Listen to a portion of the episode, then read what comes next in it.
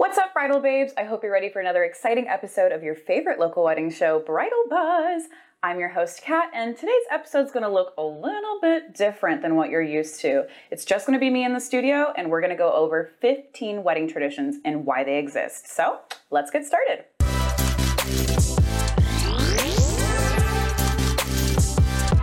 Now, bridal babes, before we get into this list, I just want to remind you that you can find blogs just like this, exactly this topic, actually, on sanantonioweddings.com. So head on over there and see it for yourselves. Let's dive in. Number one on the list white wedding dresses. Why do we wear the color white? Some people associate it with purity, with cleanliness, but in all reality, it all started with Queen Victoria. So, Queen Victoria was thought to be the first woman to familiarize the white wedding dress. Typically, women would wear whatever nice dress they owned already, but with Queen Victoria, they started to see that trend of the white wedding dress coming in. And at the time of Queen Victoria, it was a very bright, clean white. Nowadays, we're seeing more creams, more beiges, pink tones come into the wedding field, but that is where the white wedding dress trend started. So, what do you guys think about white wedding dresses? Let me know in the comments below. Do you plan on wearing a colored dress? Do you plan on wearing a white wedding dress, and why? Number two on the list bridesmaids. Nowadays, we typically have bridesmaids in our wedding party to have that sense of support around us, to celebrate alongside our besties. But originally, bridesmaids were included in the wedding to fool evil spirits. They would dress very similar to the bride to make sure that the bride was not the one getting attacked. And also, if they were traveling long distances, these bridesmaids would dress up super nice and would do that to kind of trick people into not knowing who the real bride was.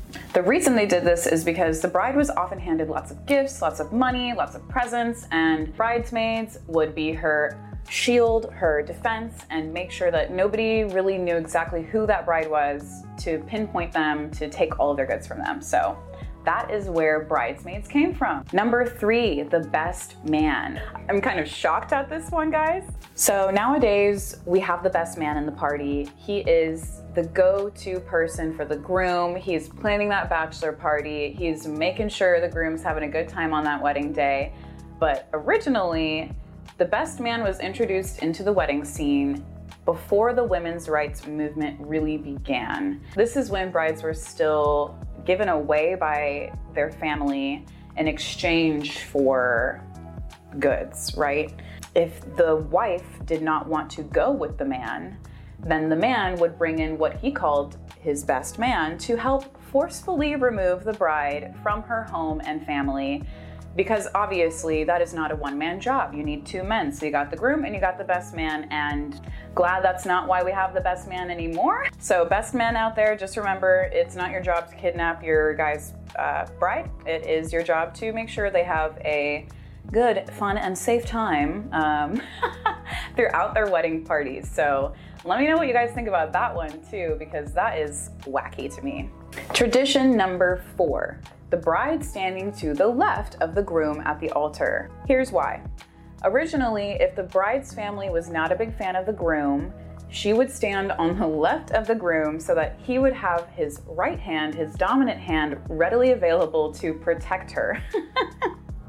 I don't know what from, if Papa was trying to get up there and save his daughter or what, but that is traditionally why the bride stands to the left of the groom.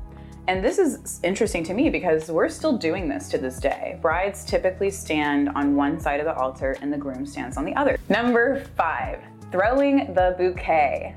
This is a tradition that I actually think is super fun. It's something I look forward to when I go to weddings. Maybe it's because I'm trying to get that ring on it, but I think it's a fun tradition. And the reason this tradition began is because back in the day, women would run up to the bride, try and rip off a piece of her dress, try and take some of her flowers to receive some of that bridal energy, some of that good luck to hopefully get themselves to the altar pretty soon. So when all of that was going down, the bride would literally just throw her bouquet, kind of like, you know, someone comes up to you on the street trying to take something from you, you throw it and you run. That's what the bride would do. So she would throw her bouquet as a distraction, let the women fend for themselves with the bouquet, and then she'd get the heck out of there. Nowadays, we see the bouquet being thrown at the end of the reception and it's thrown behind her. Whoever catches it is supposed to be the next person that's gonna get married. I think it's fun. What do you guys think? Is this a pointless tradition? Do you like the idea of passing on the bouquet? Let me know in the comments. Tradition number six the wedding ring. So, on top of just the ring itself, there's a tradition of wearing it on the third, one, two, three, finger on your left hand. The reason we wear it on that finger is because it's believed that one of your veins in that finger is connected directly to your heart. So, you know, mushy gushy, lovey dovey. You want your ring to be connected to your heart because love. And then, on top of why we wear it on that certain finger, the ring itself is supposed to resemble some sort of never ending, everlasting love, continuous loop forever and ever. So that's why we wear a wedding ring, not a wedding earring. All right, number seven, the veil. Nowadays, we see these in all sorts of different fashions. They can be embroidered with flowers, they can be adorned with pearls and diamonds and whatever you want on them. But traditionally, the veil existed to hide the bride from evil spirits. You never know what kind of evil spirits might be lurking around your wedding, bridal babes. This tradition originated in Rome. The veil is a symbol of modesty, youth, and purity. I don't know if they necessarily resemble that nowadays, but I do love a good veil and what it can add to a wedding day look. So that is where that came from. If you were ever wondering, why do I wear this thing on my head? That is why. And before we move on to tradition number eight, I just want to give a shout out to today's sponsor, Texas Wedding Ministers. If you're looking for an officiant for your wedding, if you're looking for someone to help you plan some sort of elopement, Texas Wedding Ministers is here to help.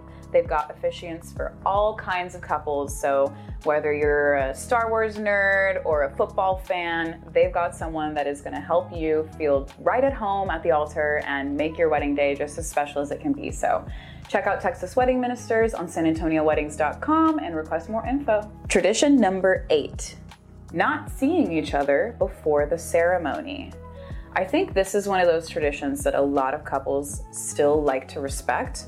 Sometimes we see that first look happening before she walks down the aisle or he, but traditionally and more often than not, we are seeing that first look at the altar and couples are not in contact for the, you know, 12, 24 hours before the wedding happens. So, this is why that happens. Back in the day when most weddings were arranged, it was traditional to keep the bride away from the groom just in case she was not happy about what she saw. She didn't have an option uh, to leave. Now, this is literally like they've never seen each other before. The first time they are ever seeing each other is at the altar.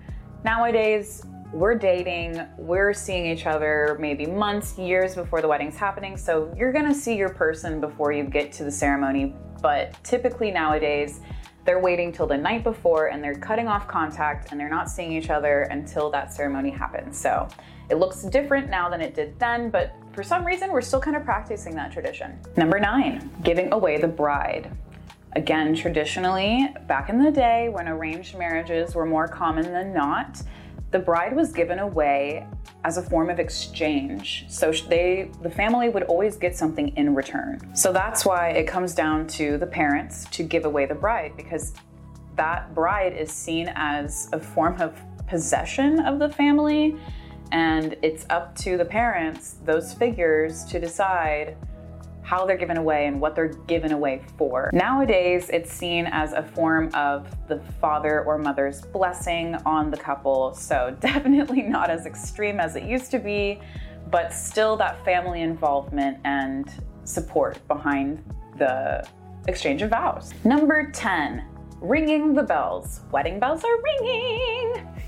This originates from Irish weddings, so it's pretty different from the rest of the traditions we've been covering, but similar in the sense that it was done to ward off evil spirits. Apparently, there are super evil spirits just wanting to steal that bride's joy, and they did everything that they could back in the day to make sure that didn't happen. Nowadays, bells are still rung at weddings, not at every single wedding, but I think there's something special about that wedding bell that you don't get to experience for any other milestone in life. So if you can ring a wedding bell, why not? And we've actually got a couple of venues on our website that have wedding bells available. So if you guys are interested in learning more about that topic, let me know and maybe we'll do an episode all about the wedding bell chapels available to you in the San Antonio area, okay? Number 11, wedding cake. The most delicious, the most enjoyable part of a wedding day, the sweets. So, originally starting in ancient Rome, the wedding cake was more of a scone type pastry, so think dry and crumbly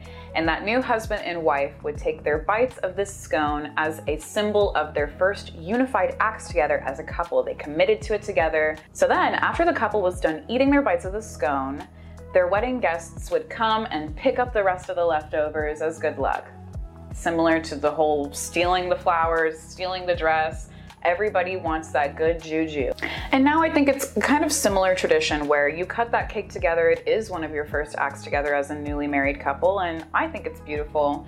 I think it's an awesome tradition. Even though we're seeing more dessert bars popping up and um, different kinds of desserts, I think most couples still like to have that cake, even if it's not the main course of dessert, just to have that act of cutting the cake together and taking that bite super fun. I love seeing the photos of that one moment from our couples who submit on San Antonio Weddings. So if you haven't submitted yet, we want to see your wedding, we want to see your engagement, do that at sanantonioweddings.com. All right, we've only got a few more left for you guys. This is number 12, the honeymoon. Bridal babes, I am just shook at some of these traditions, where they stemmed from, and the fact that we don't talk about this more often. So Again, kind of going back to that best man idea where the bride had to be kidnapped in some situations, the honeymoon was traditionally used to hide the bride for about a month after they got married. I am so glad that traditions have changed. I love the fact that we can um, honeymoon and not be in fear while we're honeymooning, you know? I cannot imagine being a woman who was just kidnapped, forced into marriage, and then stowed away on some random island for a month so that my friends and family couldn't find me. I am glad that I was born in the 21st century and that I'm here and not there. Anyway, tradition number 13 saving the wedding cake. In, in the olden days, brides were almost assumed to be uh, ready to have a baby within their first year of marriage. So the reason they would save this cake is so that they wouldn't have to buy another dessert to announce their baby. I had no idea that was the reason. Um, nowadays, I don't even, uh, do people still do this? Bridal babes, are you planning on keeping your cake? If so, how and why? Let me know. I want to know why we're still doing this as a tradition. No shame, just want to learn. Second to last, but certainly not least, number 14, the ring bearer's pillow. And we all know what a ring bearer is. Nowadays, sometimes we even see dogs being the ring bearer, but traditionally, it was a young boy and the small child would carry the pillow to represent innocence and new beginnings together for the couple. That pillow was a representation of that innocence, that gentle energy that they wanted to send that couple off into their marriage with. That is why we see the ring being carried on a little pillow down the aisle. Strange? I don't know. Cute? Definitely. All right, before I say this last one, I'm just gonna take a sip of my delicious Boom City coffee. Shout out. Number 15, bridal showers. So when my best friend first got engaged, I, for the first time, learned about all these random parties and was like, what's a bridal shower? What's an engagement party? How is that different than a wedding? Why do we have them? So if you're feeling the same way, here is why we have that bridal shower. Originally, bridal showers were not meant to be uh, a gift giving party necessarily. It was actually for people who couldn't afford a full on wedding. So, this day was seen as the day to give your blessing to the couple, to the bride, and the family of the bride, give them maybe some monetary support.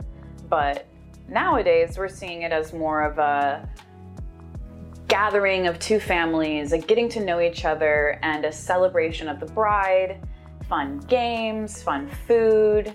It's very different than how we originally saw it. And that's probably why I was kind of confused coming into the wedding scene. Why do we have so many different parties? Shouldn't there just be one? Isn't the wedding the party? No, you deserve that bachelorette party. You deserve that bridal shower. So while you can, celebrate as much as you can. That's what I have to say. With that, that sums up our 15 wedding traditions that we're covering today. So if you want to read that list, head on over to sanantonioweddings.com. This blog can be found on the trending now section. And don't forget, bridal babes, the buzz doesn't have to stop here. We're everywhere on social media. If you like TikTok, we're there. If you like Twitter, we're there too. So pick your poison, follow us, keep up with the buzz, like this video, subscribe to our channel, turn on those notifications, and thanks so much for joining us today. We'll see you next time.